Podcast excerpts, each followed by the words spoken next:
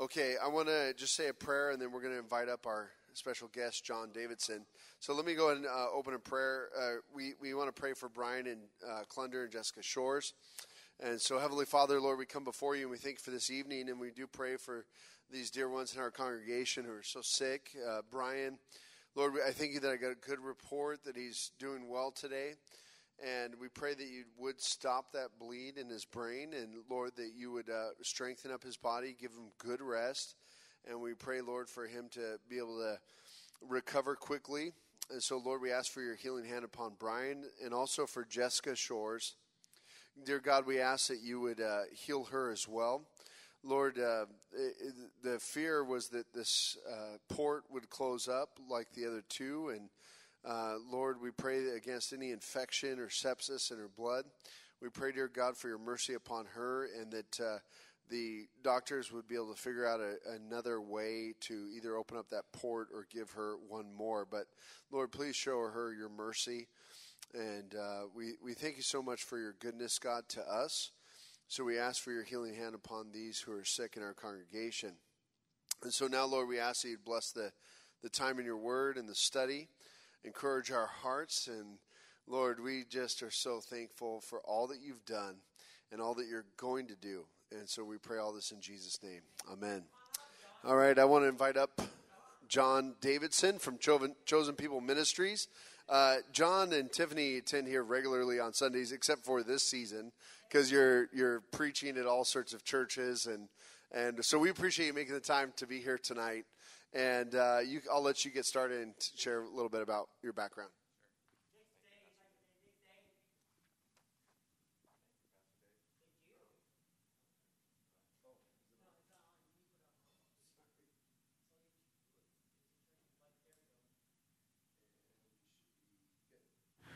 Good evening, everyone. Can you hear me now? uh, so glad to be here tonight. Uh, my wife and I have been coming here since uh, August and uh, just a great, great community. Uh, when we came here, I think the first time we came, we just really felt at home. So it's such an honor and a privilege to be able to stand up before you tonight and give a word, uh, give, give a message from God's word. My wife and I were missionaries to Jewish people, and uh, we served in Jerusalem for three years, and now we serve in LA. And just to give you some perspective, um, there's 600,000 Jews in Jerusalem there's 600,000 Jews in LA. So, uh, plenty of ministry to do uh, and lots of opportunity. Uh, our mission organization called Chosen People Ministries, we have about um, 10 to 15 missionaries in Jerusalem, but only w- two in LA. So, there's a huge need for us to be there. Um, so, when you think of missions, like I have for so long, you think overseas, but missions is right when you step outside your front door. Uh, there's always somebody in front of you that needs to hear the gospel. Amen. If you brought your Bibles with you, can you please turn with me to Matthew chapter 17? I think it will be on the screen.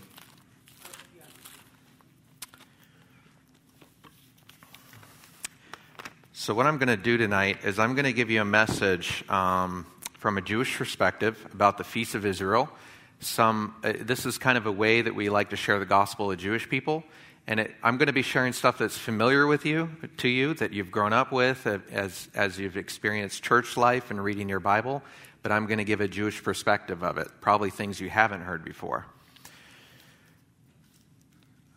All right, so not too many people know this, but uh, Jewish people actually believe in two messiahs, and they're given particular names. One is called Messiah, son of Joseph, and the other one's called Messiah, son of David. Now, what they mean by that is that Messiah, son of Joseph, is going to represent Joseph's life in, in the book of Genesis. He was rejected by his brothers, he was thrown in prison, and toward the end of his life, he was raised to the right hand of Pharaoh. Does that ring a bell to you guys? Then there's going to be another Messiah who comes at a later time who's called Messiah, son of David, where he's going to represent David's life. He's going to be crowned as king. He's going to establish his throne in Jerusalem and where he's going to rule and reign not just temporarily like David did, but forever. And I hope that rings a bell too. So the Jewish people, while they thought it was two people, where they got it wrong was it's one person in two different time periods. So this was the mystery that was revealed to us later in Jesus Christ. this is good background because the Feast of Israel, while there's seven of them, there's four in the spring and three in the fall. Now we're just going to go through the spring feast. I've tried doing all the feasts in one night, and people walk out kind of stunned because it's so much information. So we'll just work on four tonight. Um, but what I want to say is that the spring feasts represent Messiah, son of Joseph, the suffering Messiah, as Joseph was rejected by his brothers. Then the last three feasts, the fall feasts, have to do with the reigning Messiah. So we'll talk about the suffering Messiah tonight. Um, but just, uh, I think, a good introduction to this is in Matthew 17, because I want to show you something very important that every Christian must understand that Jesus is the fulfillment of all Scripture. So in Matthew 17, it says on your screen, we'll just read the first five verses. This has to do with the transfiguration of Jesus. Just before he offered himself on the cross, he wanted to do something very significant with his disciples. That he told his disciples that they couldn't share until after he was raised from the dead. And what he does here is he's given them a glimpse of the Messiah, son of David, when Jesus comes back in his glory. And it says, After six days, Jesus took with him Peter, James, and John, the inner three, and led them up a high mountain by themselves. And he was transfigured before them, and his face shone like the sun and his clothes became white as light. And behold, there appeared to them Moses and Elijah talking with him, very Jewish. And Peter said to Jesus, Lord, it is good that we are here. If you wish, I will make three tents or tabernacles or sukkah in Hebrew, very Jewish as well. One for you, one for Moses, and one for Elijah. Last verse. He was still speaking when, behold, a bright cloud overshadowed them, and a voice from the cloud said, Now, I think that what the Lord is about to say here is the most important part of this whole passage. And I'm going to show you why in just a second here. This is my beloved Son, with whom I'm well pleased. Listen to him. Now, on the surface, what the voice is saying is that Jesus is the Son of God, that he is the Messiah, and that you, we don't need to look any further that he fulfills all things. But if you're a Jewish and you heard that voice as Peter, James, and John, Elijah, and Moses were, and Jesus, it's much deeper than that. So let me just give you a little bit of background. So in synagogue, which is run very similar to how churches run, they have they sing hymns, they have a time of prayer, and then they give a, a, a rabbi gives a message. Now, in this message, the thing that they do differently than what we do in church, which I think we should adopt, uh, is something where they preach the whole counsel of God. Now, what I mean by this is that if you wanted to say that your passage is in the whole counsel or in all scripture speaks to that one thing, you have to pull that one concept from this three sections of the Hebrew Bible. Now, let me back up a little bit. The Jewish people's Bible is our Old Testament. The only difference is, now the words are exactly the same. The only difference is, is the ordering. We have five sections the Pentateuch, historical, uh, historical writings, wisdom literature, major and minor prophets. The Jewish people have three sections the Torah, the writings, and the prophets. Now, if you wanted to say that this one concept all scripture speaks to that one thing. You would have to pull that same concept from those three sections. This is my beloved Son comes from Psalm 2, where it says, I will tell a degree, you are my Son, today I've begotten you.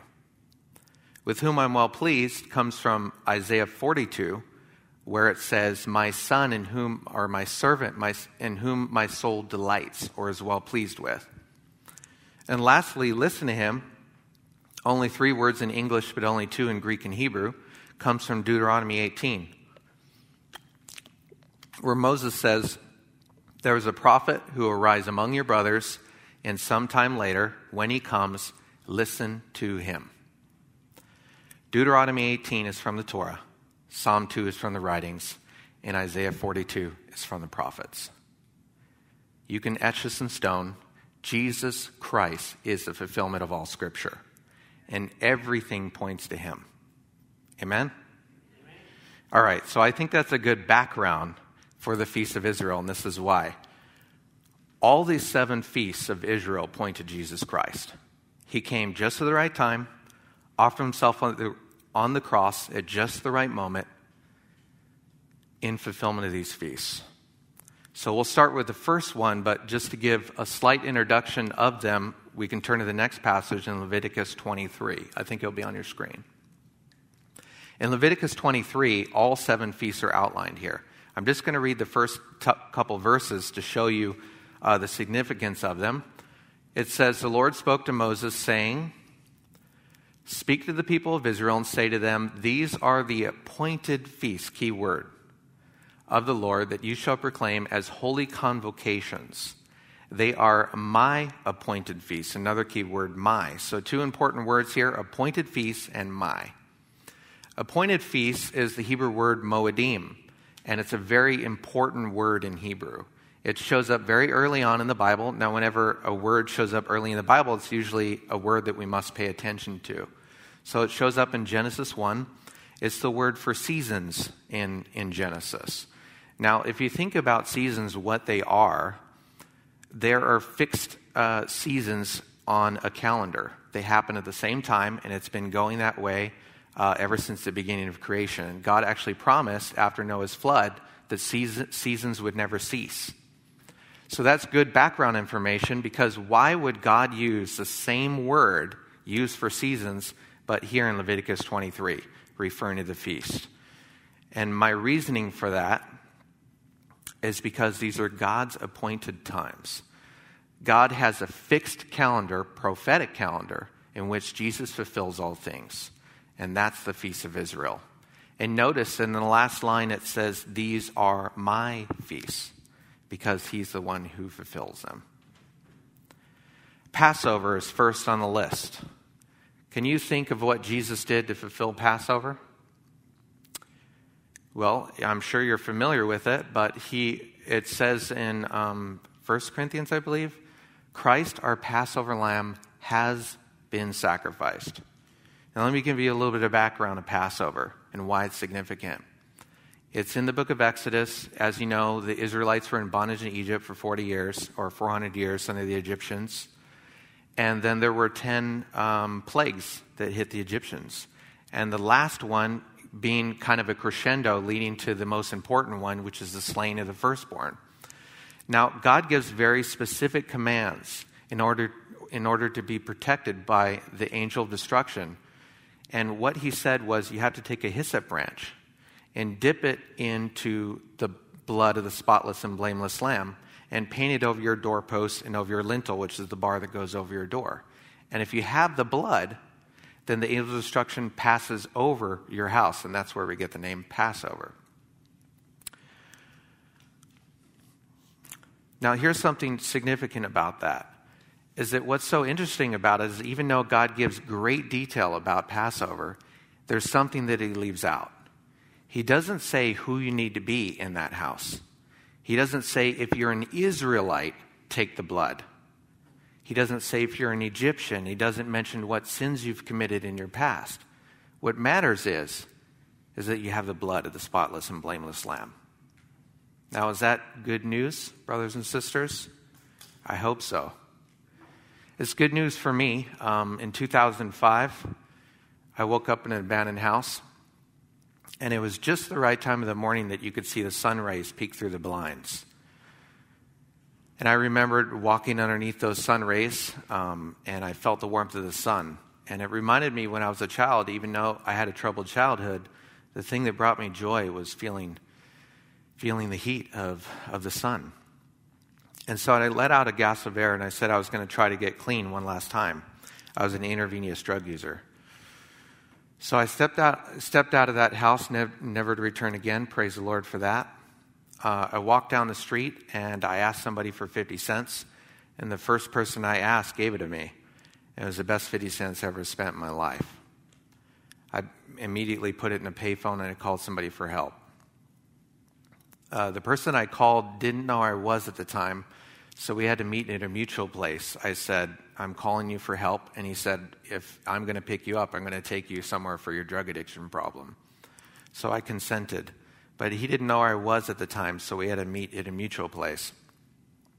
And even though this happened almost 18 years to the day, April 1st will be 18 years, I remember that day as if it were yesterday. It was a beautiful day in Southern California. Crystal blue sky, birds are chirping, flowers are blooming, grass is green, but it was all like black and white to me because I was dying inside. I didn't have a relationship with Jesus Christ. I didn't have the hope that we say that we have when we believe in the Lord. I was bankrupt in every way spiritually, emotionally, financially, relationally. I burned my bridges so much with my family that I called my mother a few days prior and asked her for a blanket, and she said sorry, and she hung up the phone. My car was impounded, my bank accounts closed, my credit cards went to collections, I was evicted from my apartment, somebody robbed me just prior to my eviction and stole everything I owned, including my bed sheets and silverware. So, what I was wearing when I was walking down the street was what I owned. I was a very sick person. I weighed about 110 pounds. I refuse to tell you how much I weigh today, but there's definitely a difference. And walking down that street, I remember for the first time in my life, I cried out to God. And I said, God, if you're real, please help me. And he answered that prayer um, because I'm standing before you today. And it's clearly because of the grace of God. It doesn't matter who you are in the house, it doesn't matter what sins you've committed in your past. What matters is, is you have the blood of the spotless and blameless Lamb. It says in the Gospel of John that when Jesus was hanging on the cross, he said, In order to fulfill all things, I thirst. And somebody standing by heard what he said, went and grabbed a hyssop branch, dipped it in gall, which is sour wine, it's a representation of blood, and touched it to his lips. And he said, It is finished. And he gave up his last breath the very last thing that Jesus did, his last words, his last breath, was to fulfill Passover. Jesus, our Passover lamb, has been sacrificed. Amen? Three days later is another Jewish holiday. Can you think of something that Jesus did three days after he offered himself on the cross? Rose from the dead, right? Do you think it's a coincidence and it fell on another Jewish holiday?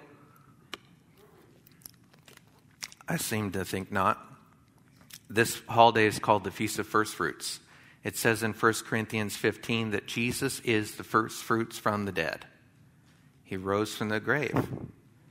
Now, I was in the Midwest not too long ago, and I was at staying at a farmer's house, and he said, "You know what it means when you see the first fruit of your crop?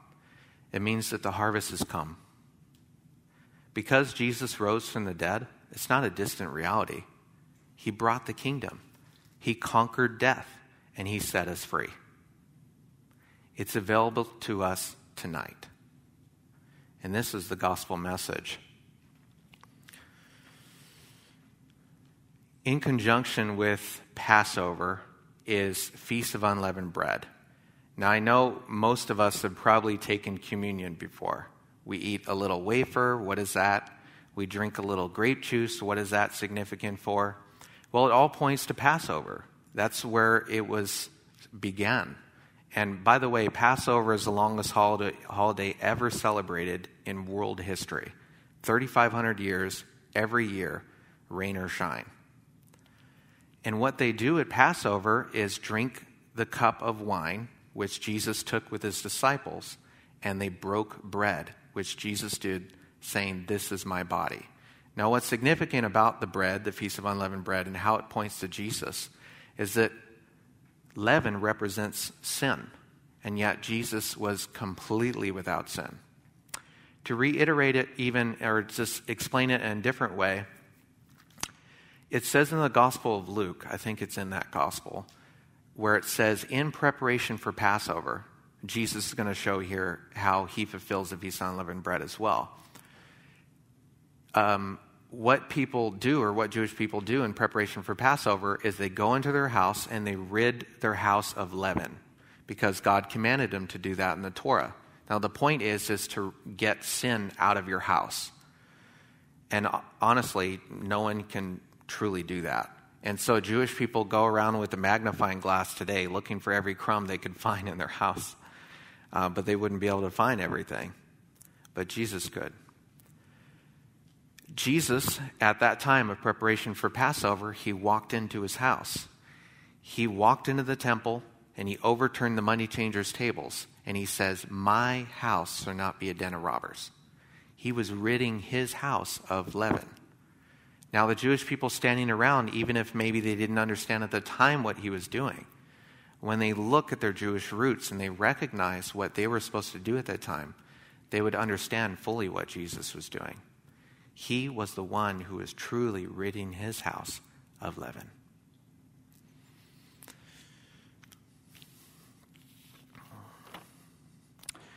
And by the way, uh, the Jewish people give this a nickname, um, the, uh, the bread of, the unleavened bread, because it really represents the suffering that they face when they're in bondage in Egypt. Now, it's called the bread of affliction. So there's things with on the bread. If you've ever been to a messianic, have any of you guys been to a messianic Passover? I hope so. If you haven't, you should go. Trust me, you should go.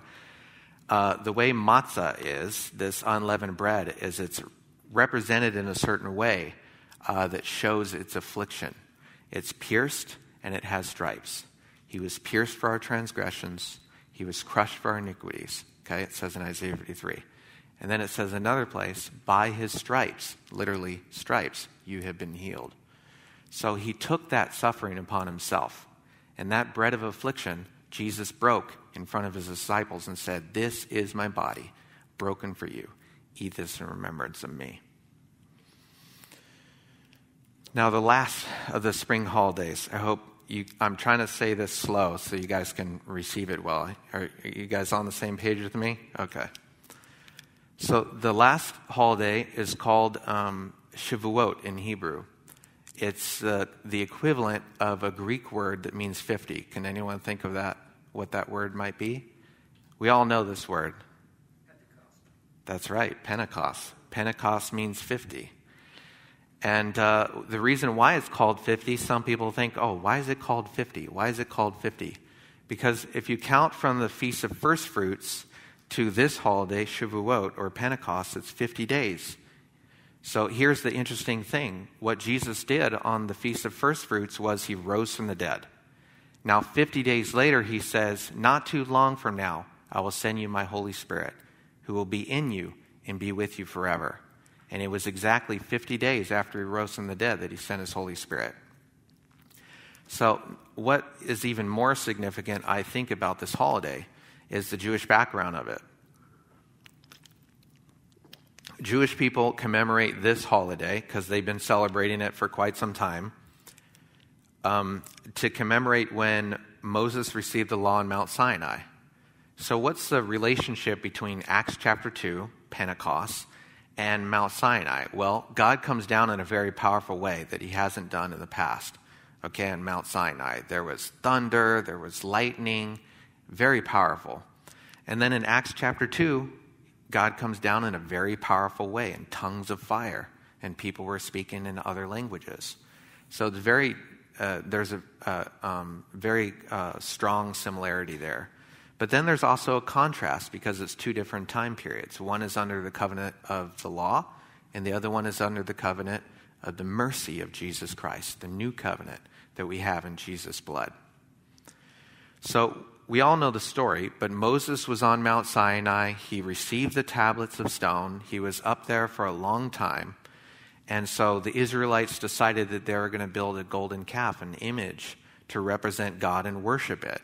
So Moses came down off the mountain, his face turned red. He threw the tablets of stone on the ground. He ran down the mountain and beat the, the idol into dust and made people drink it. And I don't know why he did that, but he did do that. And then what follows that is something very interesting that contrasts Acts chapter 2. Uh, the Levites rise up, and then they slay 3,000 men in result of their sin. Now, fast forward to Acts chapter 2. How many men were saved? 3,000. Same day, different year, one purpose under the law, the other purpose under the grace of Jesus Christ. This is the mercy that we have available to us. It says in Ephesians chapter 1, it might come up here on your screen. Ephesians chapter 1, verse 13. Listen to this, friends. In him you also, when you heard the word of truth, the gospel of your salvation, and believed in him, you were sealed with the promised Holy Spirit, who is the guarantee of our redemption. There is a coming judgment that every single person from every different culture, from every different tongue, from every different time period is going to stand before the throne of God. If you are sealed with the Holy Spirit, He is the guarantee that you will be redeemed on that day. And that's it. That's all you need. Believe in the gospel, be sealed with the Holy Spirit, and you'll be set free for eternity. What a grace we have as Christians. What a message we have to share with the world.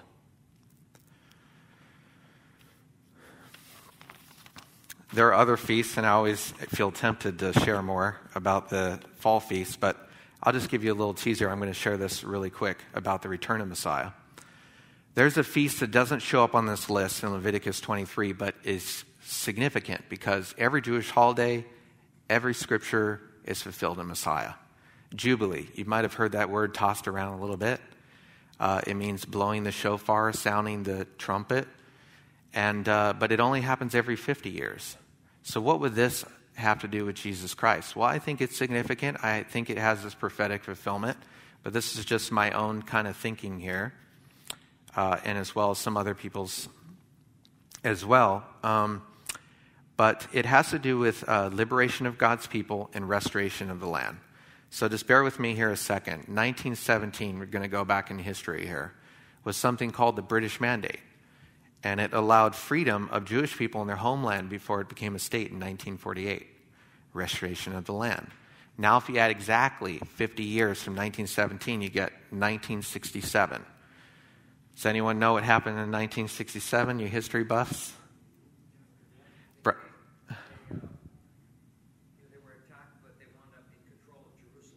That's right. It was a six day war. And the Jewish people recaptured Jerusalem and made it their capital for the first time in 2,000 years. Now, if you add, this is the interesting part, because this is the era that we all live in. If you add 50 years from 1967, you get 2017. So, what can be significant about that year having to do with Israel? My wife and I were living in Jerusalem at the time, and there was a helicopter that flew in with many other helicopters. And they uh, landed in our grocery store parking lot. And President Trump came off that helicopter, and he came for one purpose to recognize Jerusalem as the capital of Israel. For the first time in history, that a modern country that was not Israel publicly recognizing Jerusalem as the capital of the Jewish people. I say again, is it coincidence that it happened exactly on that year? Well, my thought is no. God is sovereign over biblical times, He's sovereign over history, He'll be sovereign in your life. You can believe that. And He will come through the clouds one day, and what a day that will be at just the right time, just as He offered Himself on the cross at the right time. But there's another part of Jubilee that I didn't share yet. One has to do with restoration of the land, the second has to do with liberation of his people. So, my wife and I um, and other missionaries in Israel were excited that a day would come where Jewish people would be liberated. Now, what I think that means is a spiritual liberation, and that's what we look forward to ultimately. Jewish people are probably the hardest people to reach in the world because they're the only people that Scripture says that there is a God given hardening on their hearts. There's a veil over their eyes so that they can't see. But it says in Romans 11 that there will be a day that comes.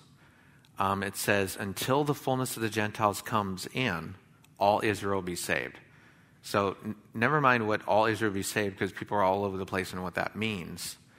But the point is, is that there will come a time, because it uses the word until the fullness of the Gentiles comes in, all Israel will be saved. So in the last of last days, Jewish people, by the Spirit of God, will cry out to Jesus Christ and say, Baruch haba b'shem Adonai, which translates, Blessed is he who comes in the name of the Lord. I didn't intend to share this, but while we're living in Israel, because it says in Matthew chapter 23, I'm kind of getting off track here. Sorry about that. Um, as it says in Matthew 23, uh, Jesus says, I tell you, I'm not going to come again until you say, Baruch haba b'shem Adonai. And since we lived in Israel, I just kept hearing that said more and more frequently until the time that we left. Now back to Jubilee, 20, uh, 2017, liberation of God's people. My wife and I were working for an online ministry where we reached Jewish people in Israel who were afraid to encounter a Christian missionary in person. So they would request material or want to hear the gospel over the phone or in writing. So we would participate in that and we would send them material. We'd get about three to five requests a week. Then, when the shofar was blown, and by the way, I didn't share this with you, the Jewish people, when the temple is destroyed and all the records destroyed with it, um, they lost track of when Jubilee year occurs because it says in the Torah that you're supposed to blow the shofar, the ram's horn, on a particular day on the 50th year. So they don't know what year it happens on, so they blow the shofar every year just so that they don't miss it. Um, but what's interesting is okay, so I was talking about liberation of people. We work for an online ministry, three to five requests uh, a week. Sorry, I get off track a little bit. Um, but when the shofar was blown uh, in 2017, on a Jubilee year, I think, then we got 300 requests that week. And then the week after that, 300 requests. And it continued on, as far as I know, until we left Israel. Yeah, praise the Lord, right? Because it says in Scripture, nobody can come to the Father unless the Spirit draws them. So God sent His Spirit from His throne to reach the hearts of Jewish people. The veils being lifted, their hearts being softened, as it says in Ezekiel 36, Ezekiel 37, dry bones becoming flesh. By the way, uh, the word for Independence Day in Hebrew is uh, Yom Ha'atzmaut. Uh, getting off track here again, but uh, which means bones. That's what the word comes from, is bones. Because in Ezekiel 37, it says in the last days, the dry bones will become flesh. My friends, we live in the last of last days. Are you recognizing that? Can I get an amen? amen? Even know that we see darkness surround us. Even know things become worse and worse the hope that we have becomes brighter and brighter. That day is drawing near. Now, I can't tell you how many times I heard the phrase, but the day of the Lord will come like a thief in the night. But in the very next verse, Paul says, But you are not in darkness for that day to surprise you like a thief. We know the scriptures, we have the prophecies available to us right in front of you. We know the day that He'll come. Maybe not the particular day, but we'll be ready for it. And that's the point. So let me just close with this. There was a rabbi who was a contemporary of Jesus. He lived in the first century. Very significant rabbi in Judaism. His name is Rabbi Shammai. And he was asked by one of his disciples a very interesting question. If you could boil down everything in Scripture, now keep in mind the only Scripture they had available to them was the Old Testament at the time. If you could boil down everything in Scripture into one thing, what would that one thing be? That's a pretty interesting question. Have you ever thought about that? Well, this is how he answered it. He said, Well, there's 613 laws in the Torah. And then in, Isaiah, in Psalm 15, there's 11. And then in Isaiah 33, there's six. And then in Micah 6 8, what does the Lord require of you? But to do justice, love mercy, and walk humbly with their God. How many is that? Three. And then lastly, everything boils down into one thing Habakkuk 2 4. The righteous shall live by faith. This was a man who didn't have the New Testament, and yet he recognized what undergirds all of Scripture is one word faith. Faith that we believe that Jesus Christ came as the Passover lamb. He was raised three days later on the Feast of First Fruits. He sent his Holy Spirit just as he promised 50 days later, and he sealed us. He marked us, who is the guarantee of our redemption until we acquire possession of it. My friends, if you believe in that message, you can be sure that you are sealed for that day. And if you knew that he came to fulfill the spring feast, you know for sure, my dear friends, that he'll come back to fill the rest of the story. Amen? Let's pray. Thank you, Jason.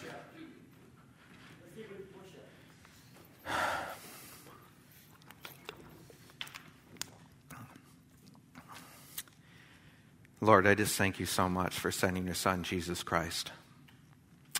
The gospel message is so simple relationship with you. Lord, even though, just as you say in 1 Peter, we cannot see you, we love you. And even though we can't see you right now, we believe in you. And we rejoice in the fact that you will come again and that we will see you face to face. And then, Lord, until then, keep us. Keep us growing in your word and help us to be a mouthpiece, a light in this dark world. We pray this in your precious name. Amen.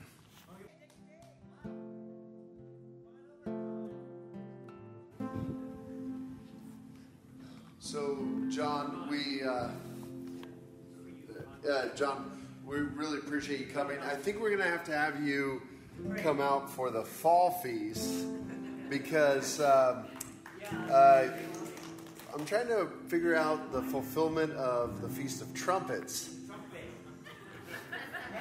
Because I'm pretty sure a trumpet's going to blow, and uh, something's going to pretty awesome is going to happen. So we got to have you come and do the fall feast. It'd be my pleasure. And, uh, but we really appreciate you. Thanks so much, guys. Uh, this is John. His wife Tiffany is right there. Uh, they got their their wealth of information. Feel free to ask them, and I'll let you bless the people. Yeah. It's an honor to bless you guys tonight. I hope uh, you received something in the message and something touched your heart. Now, this is age old tradition coming from the book of Numbers, and I want to bless you, so bow your heads. The Lord bless you and keep you. The Lord make his face to shine upon you and be merciful to you. The Lord lift his countenance upon you and give you shalom. Amen.